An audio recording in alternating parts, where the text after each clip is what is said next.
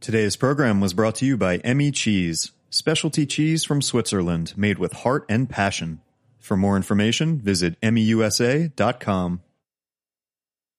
You're listening to Heritage Radio Network. We're a member supported food radio network broadcasting over 35 weekly shows live from Bushwick, Brooklyn.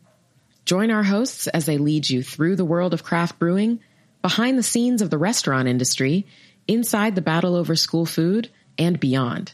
Find us at heritageradionetwork.org.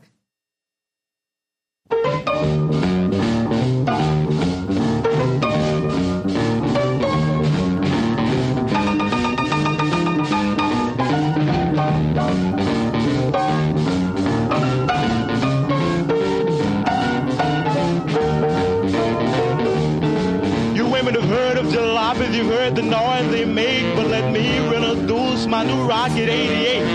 Yes, it's straight, just one way. All right, we are back with another live edition of the main course OG. Wow, that's so exciting. That was Rocket 88 with everyone's favorite drummer, Ike Turner.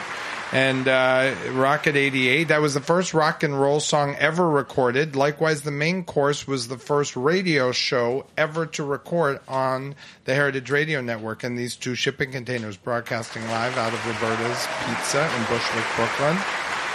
We are in studio today. Oh, it's very exciting to have everyone back. Really exciting. We have Elizabeth Greeley, Good morning. Emily Pearson. Hi.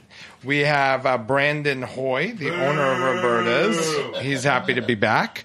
We have Mike Edison. This is it. This is all I have left in my life. Now that Ro- Arts and Seizures was canceled. Oh, no, wait. You quit because you got to 250 episodes. I went out on top, Daddy-O. On top. Me, me and Jerry Seinfeld. 250, a, a quarter millennium right there. You're going to be seeing me driving around in my Porsche with comedians drinking coffee soon. Oh, nice. Uh, I am Patrick Martins, your one of your hosts, and our special guest for the panel and for the weekly grill is Daniel Holzman of the Meatball Shops and Project Foodie. This, this is awesome. The whole crew is back. So, without further ado, I will forward it to our two point guards. We're a two point guard basketball team here, Libby and Emily, to take us through the day's is, events. Is Dennis Rodman a point guard? Um, yeah, well, did he ever? He probably dribbled the ball in some dramatic moment to half court, and then I don't think so. it was a turnover. All right, well, take us the uh, take us. So we have some great topics today from Mamajuana, and we have some celebrity name drops, Ariana Grande to Bob Dylan. So we cover a lot. So let's jump right in. So how do you guys feel about public displays of affection while you're eating? People magazine reports that Ariana Grande was recently spotted at Kaboom with her fiance, and sources say they were making out all over the, the pasta. He even moved to the other side of the booth to make out some more. How do we feel about this? Daniel. Listen, if you if you live in the Instagram era and you're excited about taking photographs of of all things food and restaurants and restaurant culture, then that's amazing. How what better could you have for your Instagram fodder than pictures of Ariana Grande making out next to your pasta? I mean, otherwise you were just taking pictures of their like rigatoni.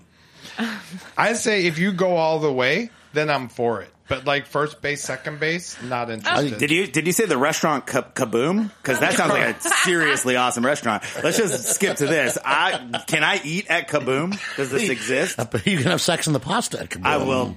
I will put my in the pasta. Carbone, carbone. Okay. First of all, Carbone. the, the celebrity name drops. Like, don't mention Ariana Grande in the same sentence with Bob Dylan.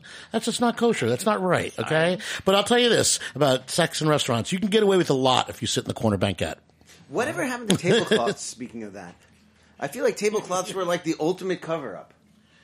the ultimate cover up. Yeah, you oh, can't I get a see. handy without a tablecloth. It's like a blanket Delay on an it, airplane. Patrick. yeah, yeah. Patrick didn't catch that. It's okay. Sorry, I got it. Sorry. Under the blanket. I don't know. It's very it's very European to sit. Patrick and I were talking about this yesterday. Sitting side by side, I think, is very lovely when I you're love a it. couple. I don't like sitting across. If it's just two people, we However- sit side by side. That way we see I was the on a restaurant. second date once, and he came into the booth right next to me. I was like, "What? Wow. What's going on?" I here? also feel like if they're side by side, they're, they're too close to my food. Yes. I That's- just don't want to watch other people while I'm eating. I'm more concerned as another patron in the restaurant. So can we agree that it depends upon who's making out? Yeah, are they hot? Sure. Like if it was Yeah. Paul Newman and Joanne Woodward, One hundred that's percent. cool. But how about recent Paul Newman and, and Joe? Like, or no, what about Robert? Re- recent Robert Redford with the plastic surgery, and Joanne Woodward, who I think has passed away. That that would be terrible. There's no coming back from that. That's the end of the show, ladies and gentlemen. Hey, uh, and Yeah. by the way, we're engineered by Vitor, who is back from Brazil. Tudo bem, Vitor? Tudo Obrigado bom, por- tudo bom. All right. Does that mean Patrick Portuguese. said it right? I don't know quite what I said. Yeah, it sounded pretty good. All right. It's getting there. We could have a, a lesson on air.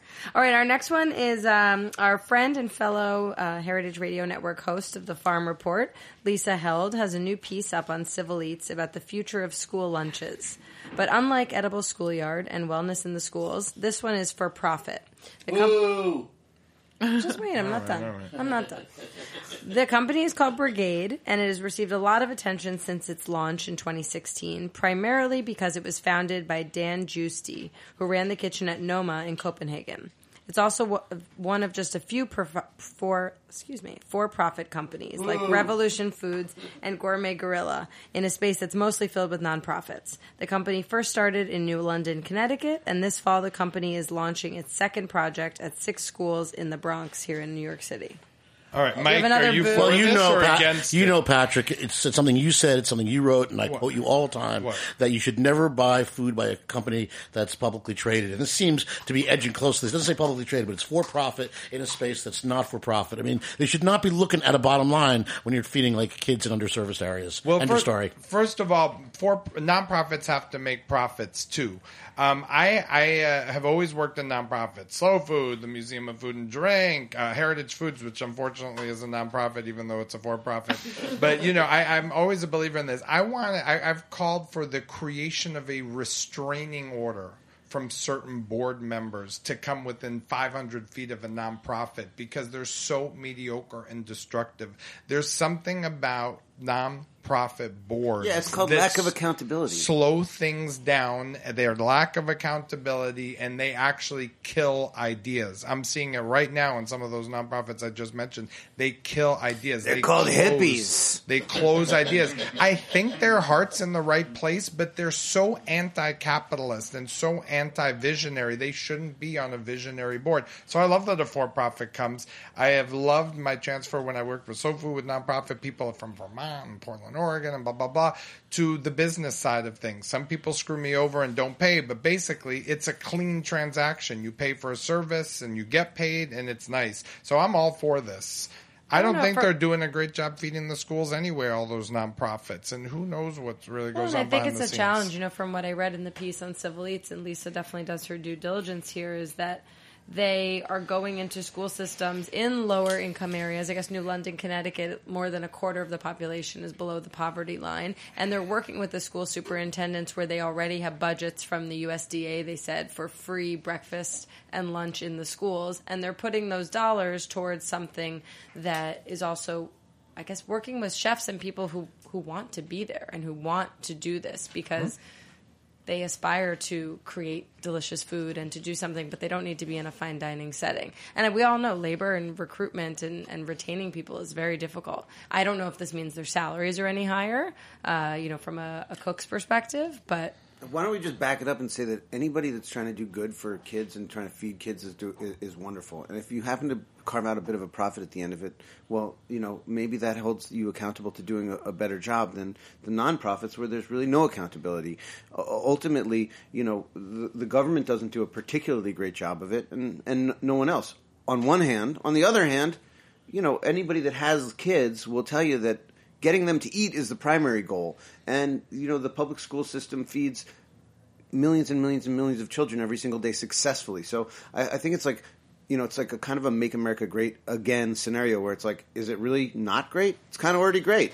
It's, it could Although be better. it's pretty bad food. Is I it? mean, it's I mean, I went to public school. It was stuff. delicious. ladies. Those burgers were But also, but also, I I, I don't know about your kids, but my kids eat like shit no matter what. So Yeah. it's like they might prefer like some hash browns, like frozen hash browns. Uh, like I tried my best, as do probably most parents. But in the end, it's like if you can get your kid to eat throughout the day, you've won.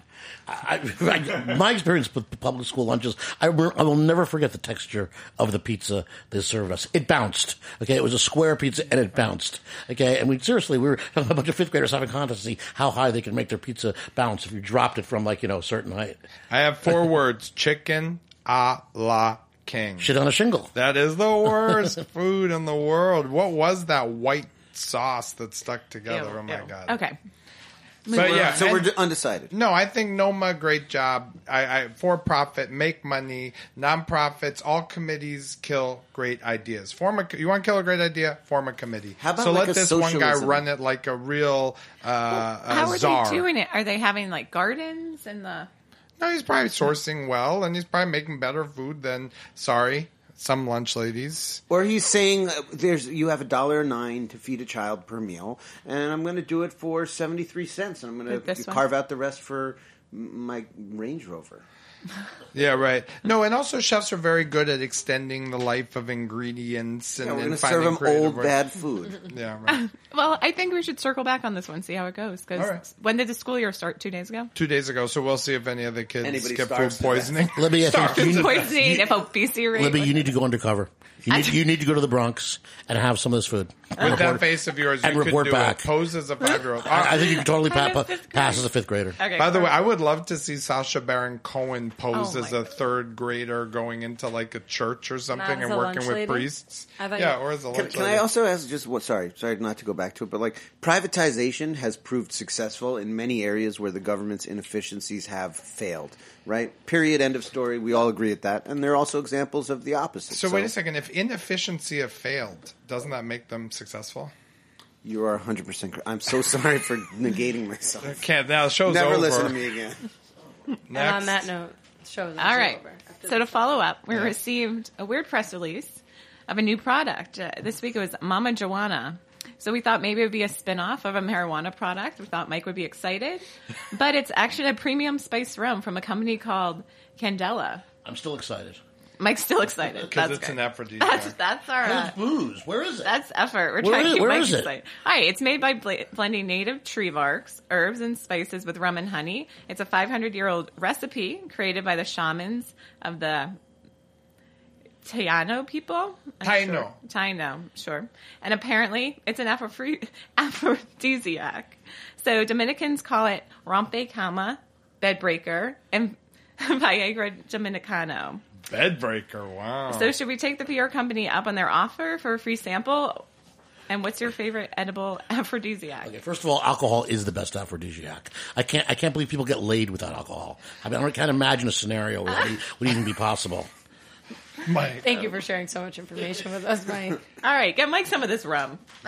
I like it. Give Tree bark is an alcohol. aphrodisiac. Fernet branca, oysters. I mean, what else is an aphrodisiac? I, I, I stick with Viagra. Viagra. Rhino horn isn't rhino horn. Oh yeah, white only white rhino. Oh, right, right, right, Unfortunately, right, there right. there's a limited supply. Now. If you rub it in a baby whale's like 100%. esophagus or something, I think it comes out even Mm-hmm. hornier. Well, where has this been for all these years? They've been doing this for 500 years. No, I think it was a problem with the delivery system. Oh, I was gonna say, yeah, it's also the first time it's here in the U.S. Okay. So what aphrodisiacs? Delivery system. Or do people talk about that anymore? No, because Viagra now is the thing. Oysters. Yeah, right. I'm an old, I'm a Oysters, believer in oysters, old school. Eating is eating itself is very romantic. The whole act of eating is so. I thought you were going to say it's an aphrodisiac because if you spent that much money on a food, you're like, I'm going to have sex. I tell you what happens. Most people just like watch porn and get horny. I think Oh that's. I I, think don't it, I think it's porn. over. It's over. More- I think it's more like you watch porn and then you just give up. Yeah, You're like, I don't need any. But have you been to the bodega and see, seen all those like those pills that they offer? There are tons and tons of aphrodisiac. And whenever you go to the bodega, I mean that that that shelf space is it's precious. I mean everything on that shelf sells. It's not like they're putting. Although there is like a couple cans of cat food that are questionable, but I feel like that's prime real estate. That they they must be selling those things. but I oh, think yeah. okay, wait. I think boner pills are not aphrodisiacs. right, I think that's what I'm okay. saying. Okay, so I mean, when you take them, they turn me on. I mean, when you have a boner, though, you're just ready to go. So it helps. I find it helps. All right. But I, I, I'm old school. I, I think oysters are good. Do good. women But- but use go- aphrodisiacs? No, you do. Well, do. no, an you- aphrodisiac is something that you should be sharing. Some people say Alcohol? like perfume, right? Perfume Can be. Oh, yeah. And that's not edible. No, no, but all these things. I mean, if you're turning the other person on, sure, of course. I mean, aphrodisiacs are meant to be shared, right? Isn't that part of the whole I thing? mean, my That- pheromones are kind of a natural aphrodisiac. I, I mean, I've got the I've got the sex drive of a 14 year old boy. I don't need, you know, an aphrodisiac. What I do need is, is a situation in which to ply my trade. I want to answer your question and say yes, you should get a sample. Yes, Yeah, just a sample. Definitively, yes, Yes. get a sample. right, we're gonna put that one. like We're gonna tag Emily with week. that. All right. I'll respond to the PR firm. Yeah, yeah, yeah. Well, if not next week, well, hopefully the week. and Daniel, then we you'll should come drink back it on the show and see if Oh, there's no. any kind of like. See if we. It you can know, come free with the porchetta. Mm-hmm. All right. I'm already feeling some pretty Oh, good heat with that Daniel. be So cute. Porchetta. Mm-hmm. All right, all right. Greece is a great aphrodisiac. Some tree bark. Why not try it? Now this is serious. This is very serious. All right, so this changing next story. notes. So changing notes. Also, can we have some also silence alcohol. in the studio? All right, a moment, please. So, Spirits producer Heaven Hill Distilleries has filed a lawsuit against the Bob Dylan owned whiskey brand Heaven's Door Spirits, claiming it infringes its trademark rights. Legendary songwriter Bob Dylan launched his own brand of Tennessee whiskey last year, producing a bourbon, double barrel whiskey, and a straight rye whiskey at a distillery house inside a G consecrated church in Tennessee. Dylan's brand is called Heaven's Door and is named after his 1973 hit. But in April, a cease and desist letter was sent to Dylan's company argu- arguing that its use of its trademark will create a likelihood of confusion, and it noted similarities between the stacked logo used for Heaven's Door and the one used by Heaven Hill. Okay, may I address this Shoot. regarding Does anyone have anything to say? Regarding Emily, Libby. this Oh, Mike. likelihood of confusion? Not bloody likely is the answer. I mean, look, Heaven Hill is like well whiskey. It's speed rack whiskey, and it's fine. It's an okay product, but. It costs twelve dollars for a liter of the stuff. Okay, it costs ninety dollars for a bottle of Bob Dylan's product, oh. and it's very good. It's excellent. It's really, really. I've tried all three of them. I'm a Bob, I'm a mark for whatever Bob Dylan does. He'll put out a record next month. I'll buy it. You know, he'll come to town. I'll go see him. He puts out whiskey. Of course, I bought it. It's, beautiful. It's beautifully packaged. It's super, super, super expensive premium whiskey. No one is going to be confused by these two things. No one. This is a ridiculous, frivolous lawsuit. And what it doesn't mention is that, in, in uh, the bit that you read, is that Heaven Hill wants Bob Dylan to give them all of his whiskey and all of his advertising material so they can destroy it. Oh, Also, that's part of the deal. There's no confusion here. Doesn't is- he I own think people- Heaven's Door? Heaven's. I don't think anyone's going to confuse knock, knock, knocking on heaven's door I'm with sorry, Heaven's is there whiskey. a heaven hill or is there a door to heaven? I feel like neither one really exists. There's no confusion at all. I feel like there should St. Peter's whiskey. Anybody? limbo. Okay, but wait, a deconsecrated church. That's cool. yeah, he Doesn't that with- just mean that you don't worship there?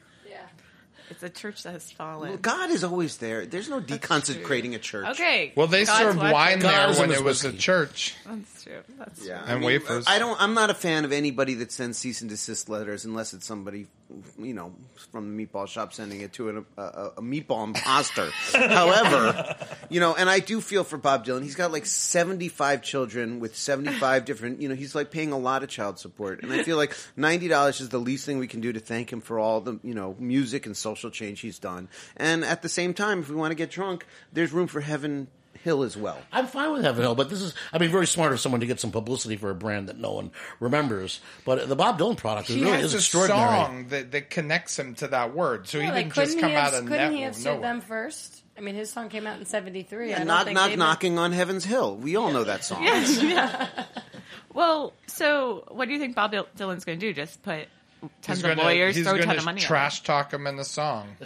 Yeah, that's the next I one. don't Rap. think he has, has anything to do. I'm sure he's got someone on it and just Yeah, say he like, puts go away. lawyer on it. First of all, he's Bob Dylan. I How mean, old is he now? okay, He's about 78?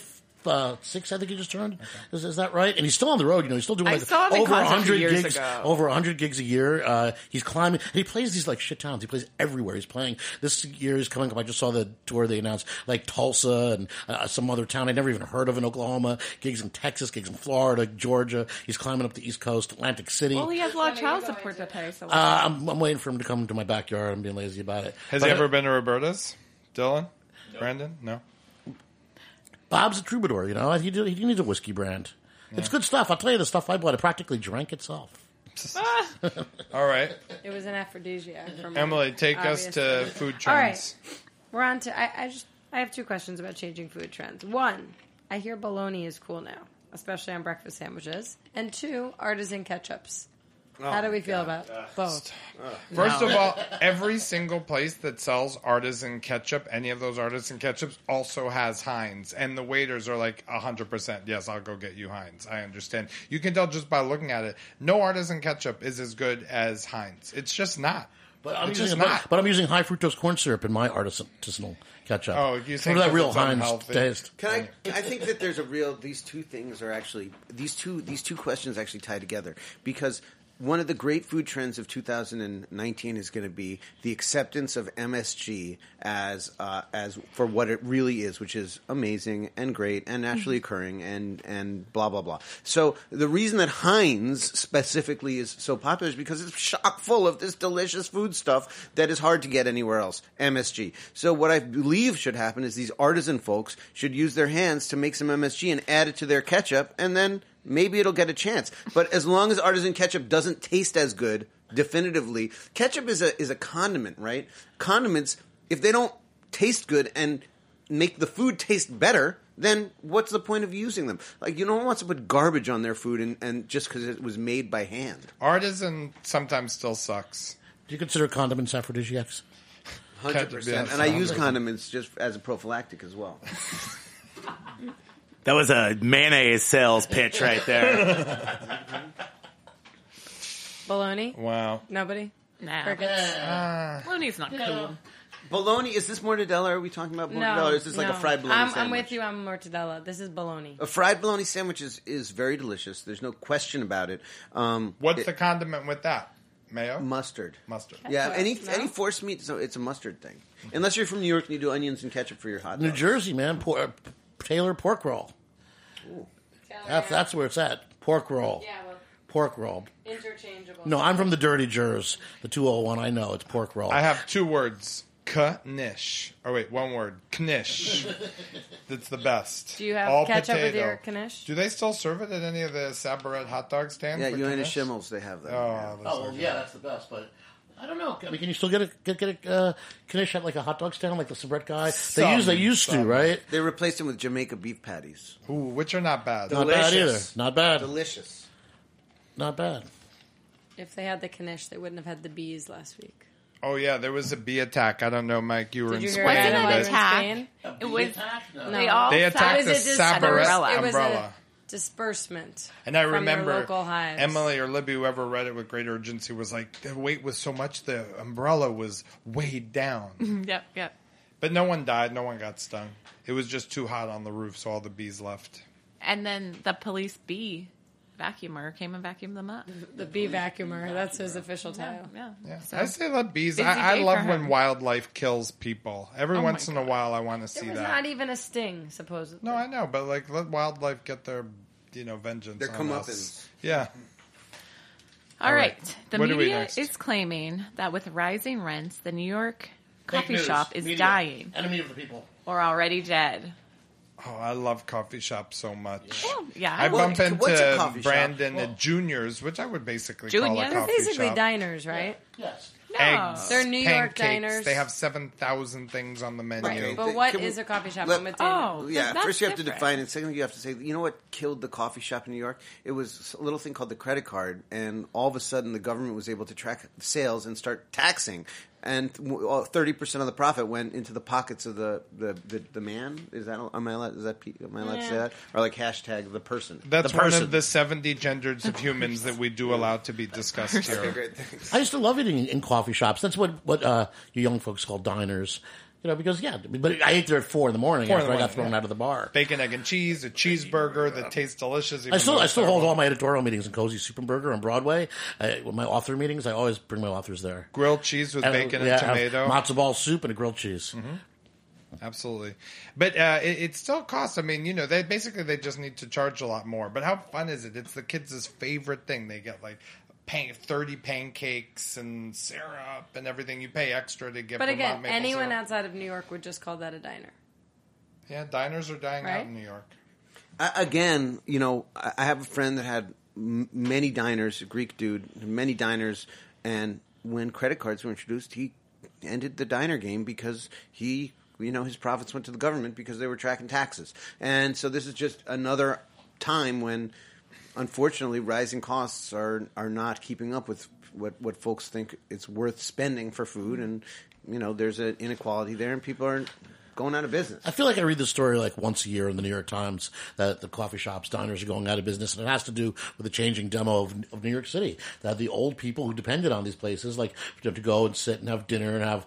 You know, it's kind of basically a square meal. You know, get get a piece of chicken and some potatoes and some, you know, um, very mushy peas or something. I mean, look Um, at the ones that do still exist. They're expensive.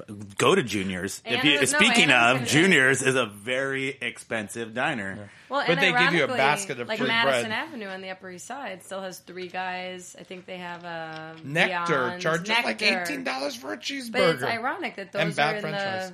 as you said, I guess it's demographic based. Those are still the people who are are wanting to frequent, and it's an older crowd. It's not. It's not a point of prestige to go there. I mean, some people still go to McDonald's. I went to Barney like Greengrass really last people. night, Yeah, and it was forty seven dollars for the for the sturgeon and salmon platter. That's not a coffee shop.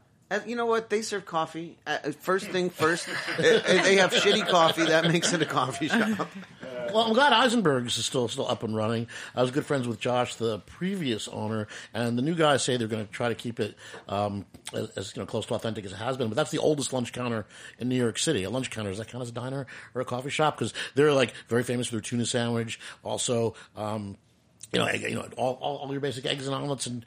Uh, and, Well, and if they chocolate egg creams, of yeah, course, too. Of course, chocolate egg cream. Tom's is near my neighborhood. If they did very high ingredients, you know, very very good ingredients, then they could charge whatever, and it would be cool. Um, Has the New York Times stopped into a Starbucks lately? Not to do a story. Is a Starbucks? bathroom, A, man. I'm saying, is Starbucks a coffee shop? Because Yeah. they seem to be thr thr That's thr- thriving. everywhere. their Yeah. food is so terrible. It's on every corner. I'm just saying, it's a coffee shop. It's a newly imagined coffee shop. It's where people come to commune and eat. It's the third place. That's where I met Ann. I was at a Starbucks, and she was at a Starbucks across the street, and we saw each other. and then you locked We walked eyes. over. Yeah. You were on your first date, Yeah. like you hadn't met before. Well, listen. Let's talk. There was a passing away of a of a big coffee shop guy. You take this one. No, no, you take it. Well, speaking You're of, our point guard. Oh, thanks. I'm a rebounder. Speaking of coffee shops, longtime New York chef and restaurateur, uh, and a friend of, I think, Heritage Radio, Kenny Shopsin he passed wasn't away a friend this of Heritage week. Radio. He was semi a friend of Ann Saxelby. Oh, okay. All right, Essex Market friend. Um, friends and customers have been mourning his death on social media and in print this week. New York Magazine writes that Shopsin was known for being vulgar and gruff, with a boiling anger with, that was easily let loose. But he was also one of the most admired chefs in New York. Did you guys know him?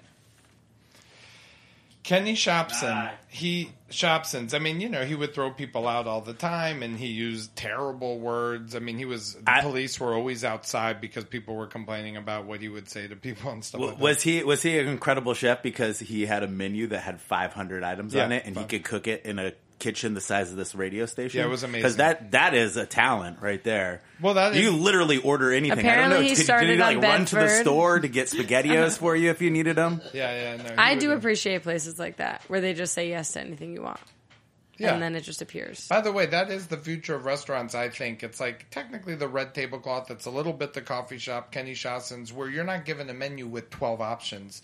The chef is like, what are you in the mood for? We got lamb. I can do anything with lamb for you. I can make pasta. I can grill it. I can make it on a pita bread. I can do it. I, I, I like that. It's truly catering to the customer and not the customer catering, catering to some chef's vision with like three three options on the menu. I like the attitude. I want to say, I think that's part of it too with Kenny Shopsin. I remember there was this awful, awful, awful deli in Austin, Texas, called like Schmuckies or some fake Jew name, and it said New York food without the attitude. And I think it was, I want the attitude. Like, why would I? Why, why, if you're not going to be rude to me, why would I possibly go in there? No way. No way. You can be a great chef. That's great. I would never work for that. Well, think about it. People No go way. to Wiener Circle in uh, Chicago Wiener just to get yeah. Screamed at. No, Right. but that's different. That's like a gimmick. If this is like you're going to work every day and someone's yelling at you, like No, no, he was way. yelling. He, uh, He's like, why would But also, go you work? also you you need to see the demographic of people who worked for them. They were also like images Yes. of himself. So Yes. it wasn't like it was this guy like raining down on these poor people. They were also giant They were assholes. into it. So pretty much all of the other people who worked, it was just a You it know was what just you're a, getting a for. waterfall of shittiness, right. and then it, and it expo- and then it just ran out into the customer base, which was part of what what its appeal Yeah. was. People went there to get to get abused. And then also he he would uh, turn away business. I mean, he was almost anti-business. If he didn't like the people, he would be anti-business. And one time he got like a terrible, terrible, terrible review, and they were like, "So, did you respond? Did you write an email?" He's like, "No, I didn't want those people to have my email address." You know, he was basically his little shop was his world, and that was it. So that I admire. But basically, he was a pain in the ass. I think there should be uh, an investigation into whether Shopsins was an unsafe uh, work environment. It's staying open apparently. I think his, yeah, no, his daughter, son, son, yeah, and and a little bit the two daughters, Melinda. I give it like T minus twenty minutes till they get sued. oh my god. All right. And we'll do this one quickly. This is a recurring question that we have asked before. Our partners in radio, the Kitchen Sisters, started the Keepers Hotline, asking for listeners to call in with stories regarding activists, archivists, curators, collectors, historians, and protectors of the free flow of information ideas. Who have you met who deserves to be on this list? Well, it was very funny when we did this question. We do this question a little bit now. The all the young people were like, "We don't have anybody," you know, because That's but not true. well, I mean, it was a little bit of a struggle to find it. Meanwhile, Steve Jenkins, who was here, who I named by the way because of all what he had done for European cheeses, he was like, "I have 200 million people that I could mention because it comes from that era." So, I mean, I'll start. I'll say Angelo Garro, who is our um, he's a, a smith, uh, you know, he, a blacksmith in San Francisco, and he knows how to make balsamic vinegar, wine. He hunts. He, he he can cook camping. He knows how to cut down a tree, and and all. He knows how to make his own fire. And uh, I just think that that's kind of cool. He makes charcuterie. He makes his own olive oil. He can fish in in uh, the the bay there in San Francisco. And there's a terroir there, which is like terroir of the brain. That's very you know respectable. And uh, I think a lot of terroir in the world has died out because it never got passed on, and then the person died never having passed on all this built up knowledge in his heads and hands or her heads and hands. So. And that's why we're looking at Kenny Shopsin's family. Well, yeah. By the way, his son did not know how to make thirty or forty items on that menu, and even when Kenny was Out of very, the 900, old, there was a deficit of 30 yeah, items. He, he would not do. sit there and they'd be like, "We need you." Someone ordered like blisters on his sisters, and only he knew how to do it. So now the son's going to have to do it or take it off the menu. But I'm sure he learned. What was that that they ordered? Blisters on my sisters. That What- was like what is a- Kind of like ants on a log. yeah, Celery with it's like peanut ants on a butter? log. Similar. Yeah, but with uh, with no yolk on it. Yeah. And that's no yoke. Rum. Is diner slang still a thing? Do people still speak diner slang? Waffle House has two-man their own raft language. and uh, whiskey down. That sort Yeah, of thing. moons over my hammy. Do you know what whiskey down means? Yeah, rye toast. Yeah, I know that. I'm a thousand years old. Of course, I know that. So what's your who's I your love- person? I love this. I want a tutorial. It's like learning Yiddish, but I want to learn diner lingo. Who's your protector? Who's your uh, activist, archivist, curator, collector, historian? Mike, you must have a bunch. well, I just feel like uh, Some old publisher I'm soaking in it, dude. You know, I mean, You're that's, saying that's what me? This, well, that's yes, you because you founded this radio station, and this radio station has over uh, how many hundreds of thousands of hours of content right now, and so you many can thank people, me and Brandon so- for that. so Brandon many- tried to kick us out so many times, but no, just kidding. I'm, I'm currently trying to kick you out. It's been nearly impossible. You're you're like a you're like some weird STD that nobody Just even doesn't knows go about. away. You're just like there's no cure. Nobody knows what it is. You can't get it off your your. That's your my junk. style. That's my style. So I'm one of those annoying young people, so I'm just going to elect Al Gore's internet. Uh, I want Al Gore's internet is in. You know, just that's it. wow. Come on, Mike. Who's your guy? Who's your your your? I can't believe it's a hard question. Apparently, because I think back in the 40s and 50s, you would be like, ah, the librarian, or ah, the the guy who you know delivers the milk, or in case relationships with all these farmers. I don't know. I mean, Rick know, Bishop. I mean, you know, someone who knows a shit ton of stuff. You're right, though, what you said before, that it is harder for the, the younger generation, but also that most of the people we would fit into this category are not in our generation. They're like the older, wiser, they tend to be European, they tend to have like more of that mentality. Like I'm thinking of my best friend's parents who are Italian, one's from Naples and one's from Milan, and like they do everything homemade mm-hmm. and everything is like passed down tradition. Oh, you said it before Yiddish. As someone who speaks fluent Yiddish, I mean, that would be someone who's keeping a language alive. Yeah, no, you know? for sure. But there's so few people left that unless you took the time to learn from a grandparent or you know Rosetta Stone. Do they do Yiddish? I'm gonna throw this one to the future and say Tony Butler, but not Oh, right yeah, now. yeah, but yeah, maybe yeah. like give him like five more years in Spain, and then Yeah, he's yeah. gonna be the like that's gonna be my go-to. Yeah, no, that's a I, good I want to recommend everyone go go to YouTube and see the movie I made called Grandma Makes the Kugel. Oh, this was my contribution. This is my 93 year old grandmother making a kugel, and there are subtitles so you can follow along with the recipe. Oh. Okay, and uh, she was 93 when she was twirling that noodle noodle pudding. You know, it, Now, is Kugel a Yiddish? that's a, a Yiddish. Thank you. Number one. Peter, hit the laugh button. the Jewish laugh button. It's the one to the left. Kugel is a Yiddish. I get it. I got it. Okay, I, I, thank I you. it. But you chose not got to laugh. No, it, it's not that. It just reminded me of my of my father's uh, joke about me being the, the squid yid because I cleaned calamari for my first job. the squid. All right. So we're going to jump to a quick break, and after we're going to talk with Daniel Holzman all about his new project, Project Foodie. Ooh, so stay stay tuned. tuned. Take it away, Vitor.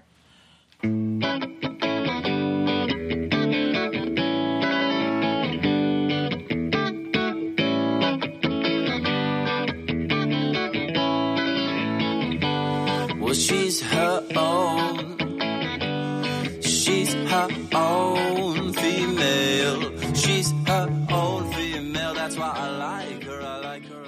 Today's program was brought to you by Emmi Cheese, specialty cheese from Switzerland made with heart and passion.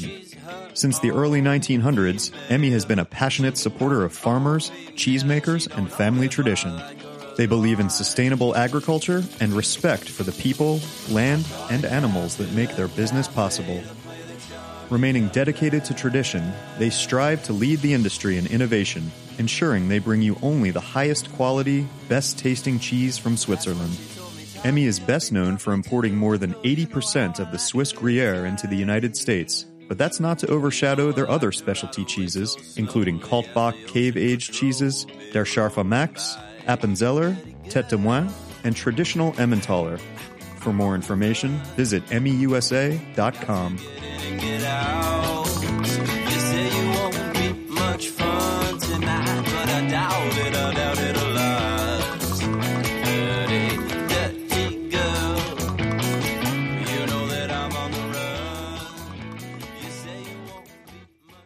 right, welcome back. This is the main course OG broadcasting live on Heritage Radio Network from Roberta's here in Bushwick, Brooklyn.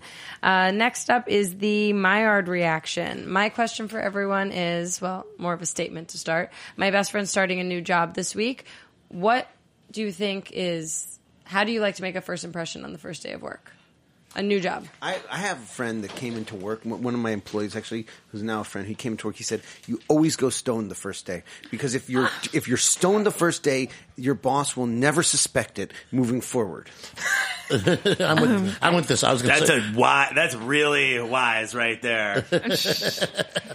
I go in with a wherever I go. There's always a kitchen wherever I work, and so I will bring a huge thing of Saran wrap and mess it up and be like, "Oh, it's messed up," and then I'll fix it so that it looks. Uh, and I'm like, "I'll Wait, do this for everybody." I feel like I feel like you're. That was oh, not Patrick's. that was some a recent who guest. I mean, that was episode like six. Rewind. Like, uh, Let's play back the old episodes. Dude, you're like the night nurse who, like, you know, who, who, you know, poisons his patients and runs in to save them. Yes. Okay. All right. So what's You're- your you're a one? psychopath. Do you have something better than getting The, stoned? the- the uh, first day, yeah, getting drunk and, and like possibly starting a fire in a wastebasket. This is good.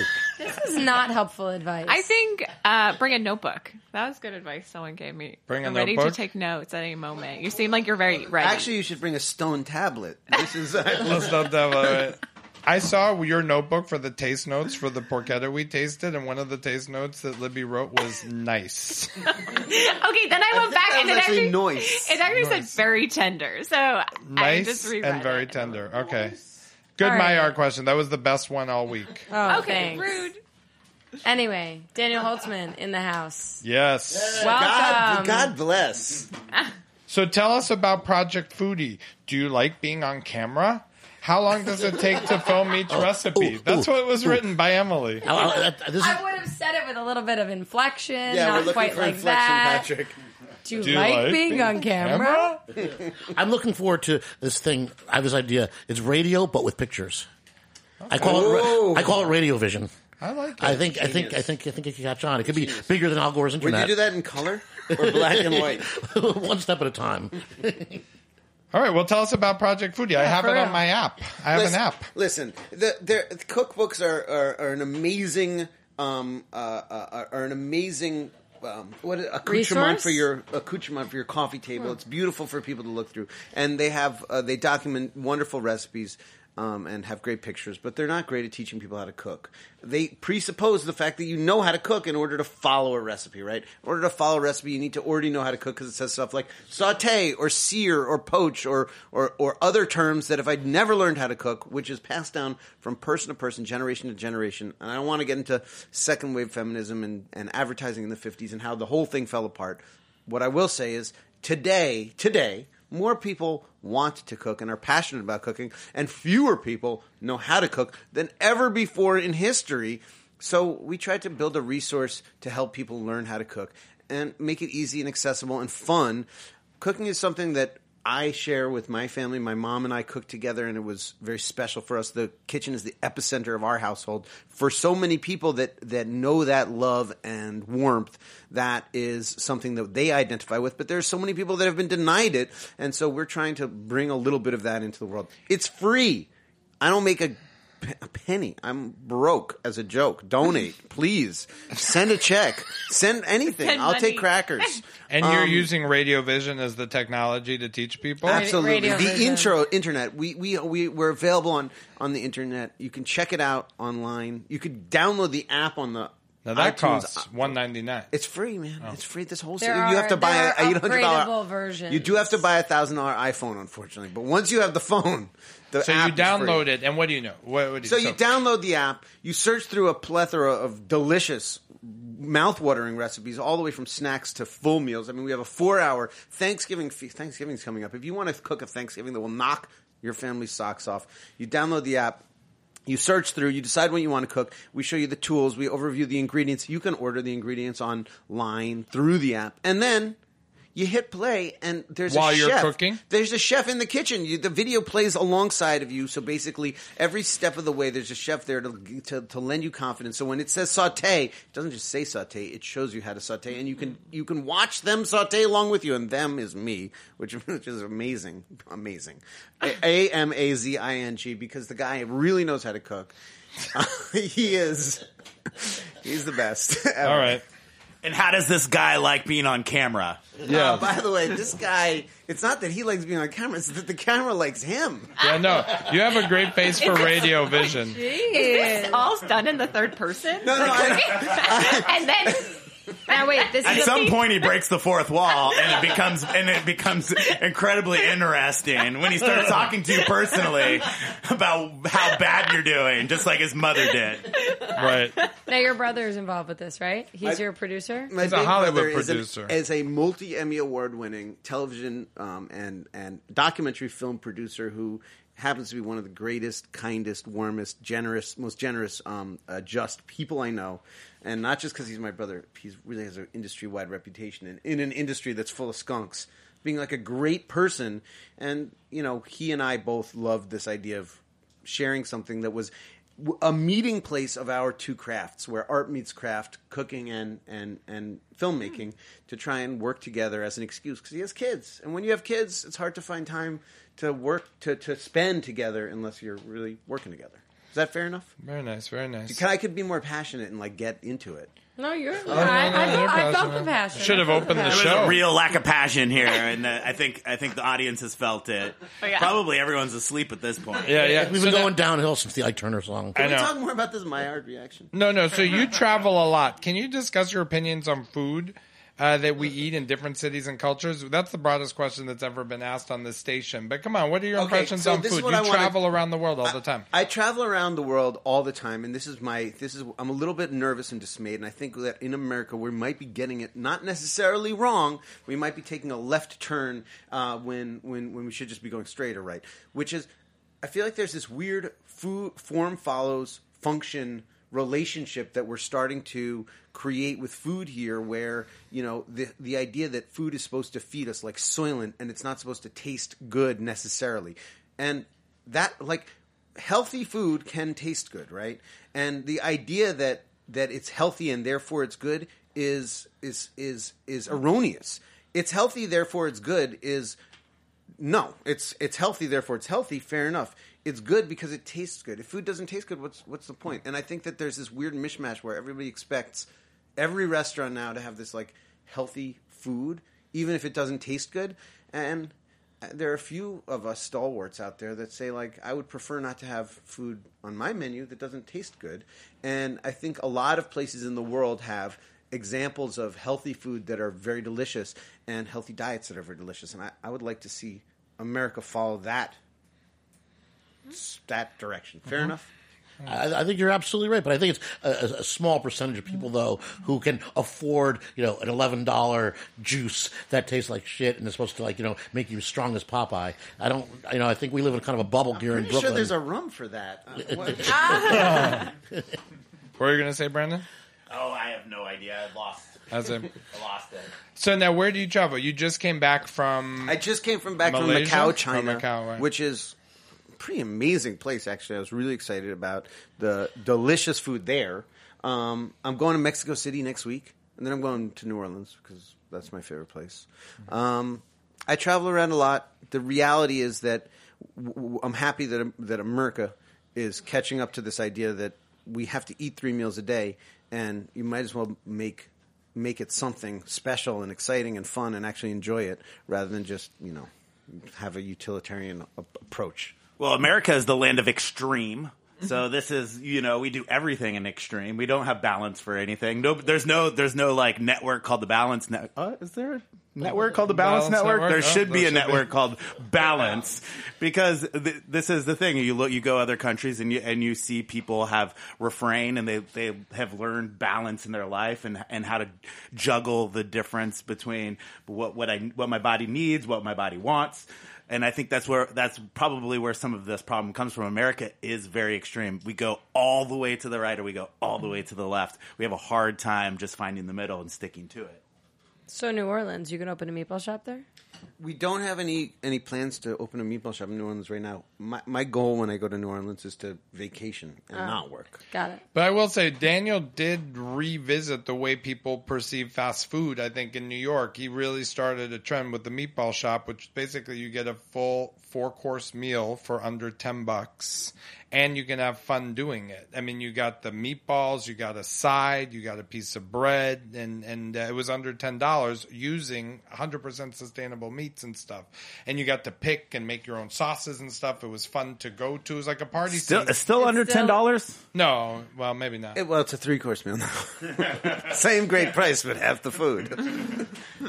no, but It's I a mean, diet thing. It's bread. It's your No, meatball we- we- as you want it, the- and, and a it's side. veggie. the, the the the the there's a mispricing going on in the entire culinary industry that unfortunately is being driven by restaurant openings that are being that's being driven by private equity investment in restaurants. It's being driven by zero interest rate money lending, um, which which is coming to an end. So we're going to see, I think, a lot of restaurants um, go up in price to to match the fact that labor and and and, and cost of goods has gone up. Um, because the truth is that when I was 20 years old, I made 10 bucks an hour or 12 bucks an hour. And today, cooks are still making the same amount of money, which is just not reasonable for anybody when rents and everything else twice or three or four, five, six times more expensive.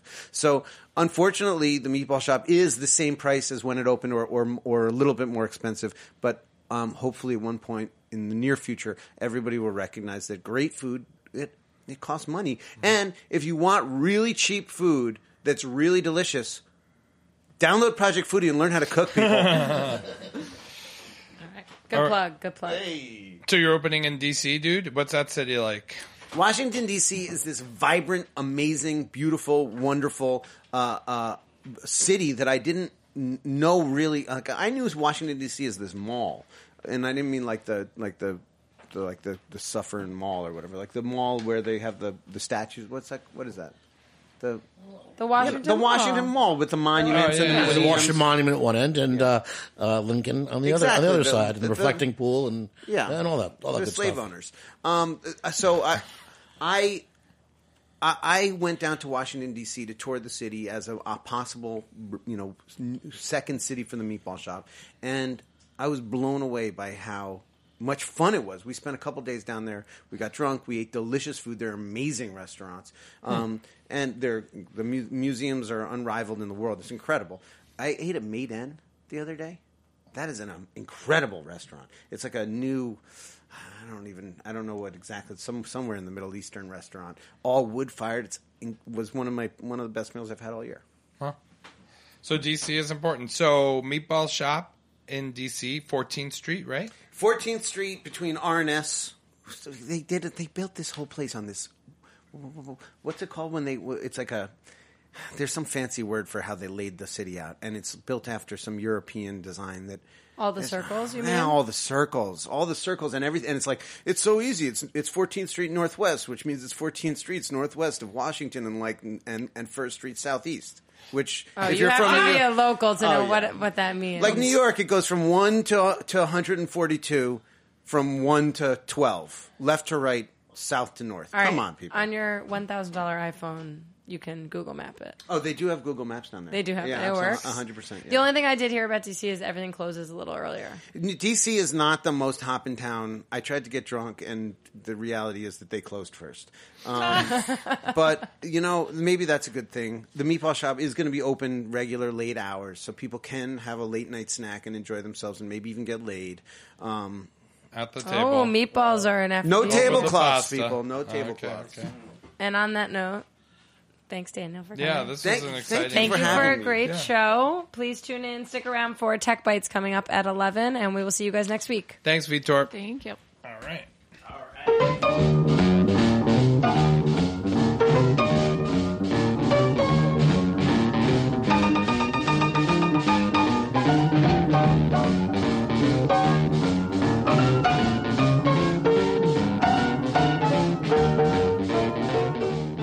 for listening to Heritage Radio Network, food radio supported by you. For our freshest content and to hear about exclusive events, subscribe to our newsletter. Enter your email at the bottom of our website, heritageradionetwork.org. Connect with us on Facebook, Instagram, and Twitter at heritage underscore radio. Heritage Radio Network is a nonprofit organization driving conversations to make the world a better, fairer, more delicious place.